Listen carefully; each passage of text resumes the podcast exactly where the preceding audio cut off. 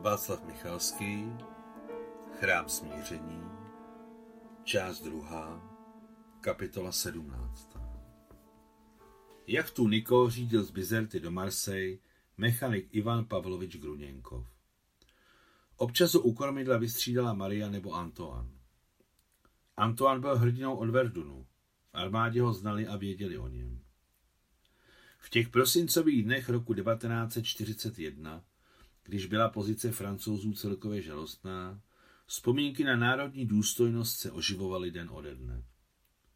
Takže vyhnout se službě novému náčelnictvu se pro Antoana ukázalo daleko jednodušší, než předpokládal. Chápu, řekl s pochopením generál jmenovaný maršálem Peténem, když podepisoval jeho žádost o uvolnění ze služby. Zvedl se za stolem a podal Antonovi ruku. Přeji vám hodně štěstí a v jeho očích se blízkla závist. Na moři několikrát viděli periskopy německých ponorek. Plavou mrchy. Vyprovázené pohledem jednu z nich, řekl zamračeně Ivan Pavlovič. Plavou si tu jako u sebe doma.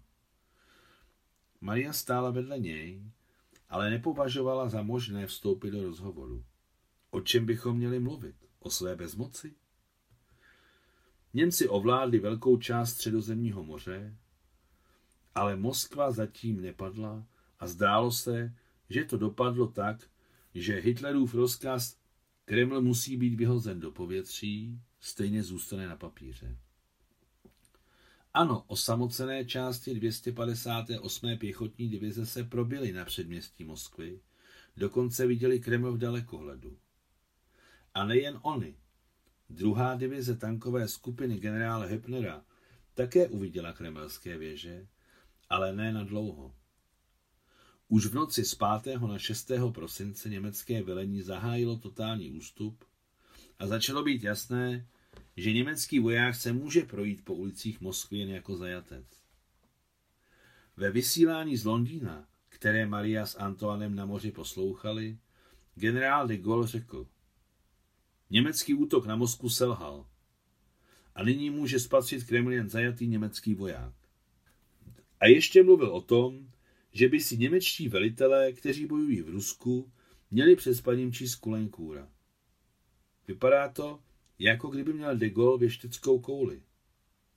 Mnoho let po válce Marie Alexandrovna četla ve slavných denících německého frontového generála Blumentrita, který se přímo bojů o Moskvu účastnil. Naši generálové si pamatovali, co se stalo s Napoleonovou armádou.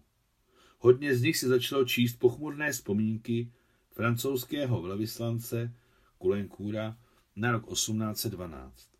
Poznámka pod čarou Armand Augustin Louis de Kulencourt 1772 až 1827 byl před válkou v letech 1807 až 11 francouzským velvyslancem v Rusku a měl představu o Rusku a Rusech takzvaně z první ruky.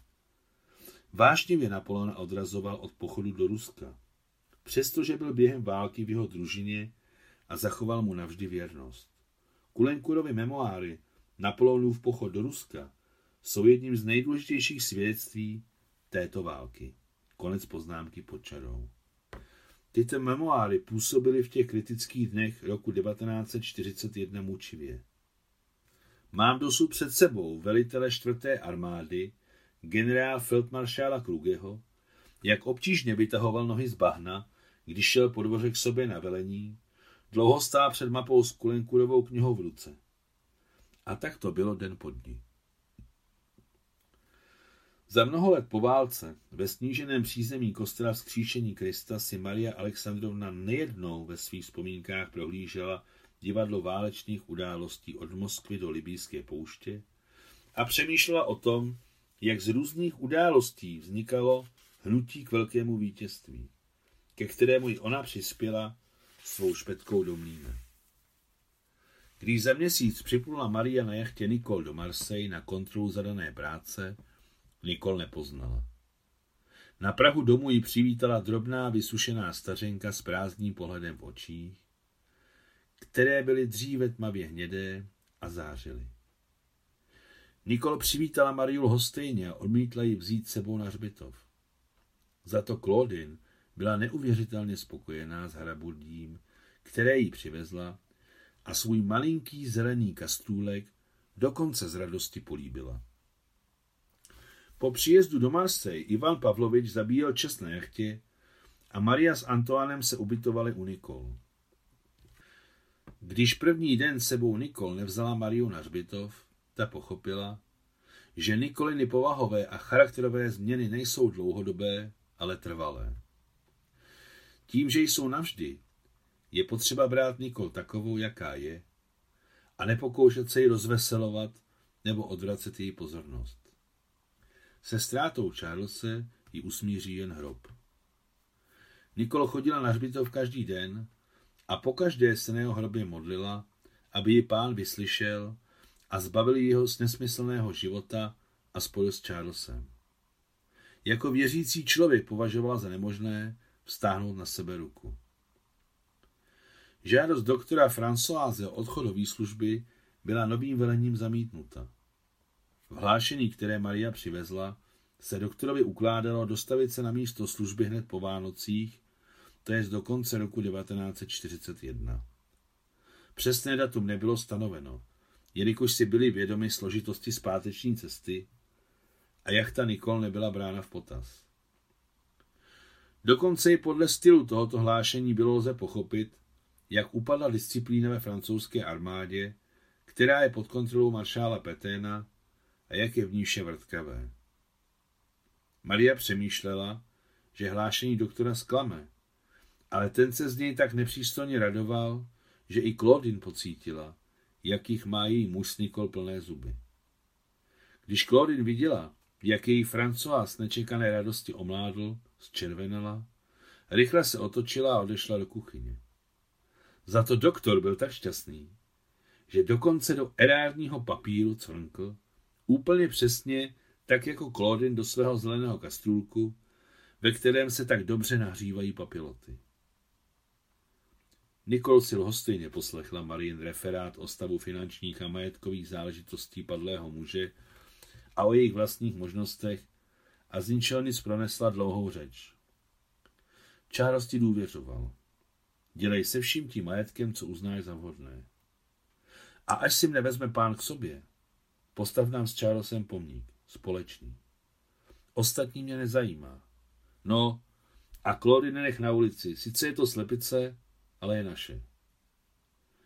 Nikol vytáhla z elegantního, perletí inkrustovaného pouzdra malou cigaretku, zapálila si zapalovačem zdobeným stejnou perletí, jako bylo pouzdro. Ani tuhle krabičku, ani zapalovač Maria nikdy předtím neviděla. A Nikol dříve fakticky nekouřila. Jen někdy, aby netrhala partu. Moc kouříš, řekla Maria. Ano, to je dobře. S cigaretami je to tak nějak lepší. Nikol, ty nechápeš, jakým majetkem disponuješ? Mně je všechno jedno. Nikol, nejen ty sama, ale všichni jsme v rukou božích. Musíme dát dohromady co nejvíce záruk. Nepotřebuji žádné záruky. Ale já je potřebuji pro tebe. Dávám dohromady soubor protidokumentů, doplňujících tvoji generální plnou moc, přivezu notáře a všechno potvrdíme. A pak přivezu jiného notáře, například z Arl, a uděláme kopie dokumentů. Válka je válka. Teď jsou nemovitosti za babku, tak něco na tvé jméno nakoupím. Ne. Proč? Nakupuj si je na svoje. Jak řekneš, ale proč? Nikol hostejně pokrčila rameny. Bože, jak pohubla, kost a kůže. A i kosti se jí zmenšily. Jak teď pokrčila rameny. Vždyť to nejsou ramena, ale ramínka desetileté holčičky. Opravdu může člověk takhle vysychat? No to znamená, že usychá. Nikol, a chceš, koupím ti vinice, jako měl tvůj otec? Neočekávaně se zeptala Maria pro sebe. Dobře, kup je. A pak ještě nezapomeň koupit starého vola a dvou kolách na hovna, jako to měl můj druhý tatínek. Okamžitě parírovala Nikol a její chraplavý bezbarvý hlas se dokonce naplnil něčím, co připomínalo životní sílu. Ještě není vše ztraceno, ještě se dá dohromady. Zaradovala se Maria. Dej bože, dej bože. Nikol, miluji tě. Maria přítelkyni objela a pocítila celým tělem, jak je malinká, téměř nehmotná. Ty nás tu necháš? Uhýbajíc, zeptala se Nikol. Utečíš s Antoinem do války? Prázdné Nikoliny oči se na chvilku zableskly čistým světlem a bledá dětská závist ozářila svraštělou tvářičku staré ženy. Konec 17. kapitoly.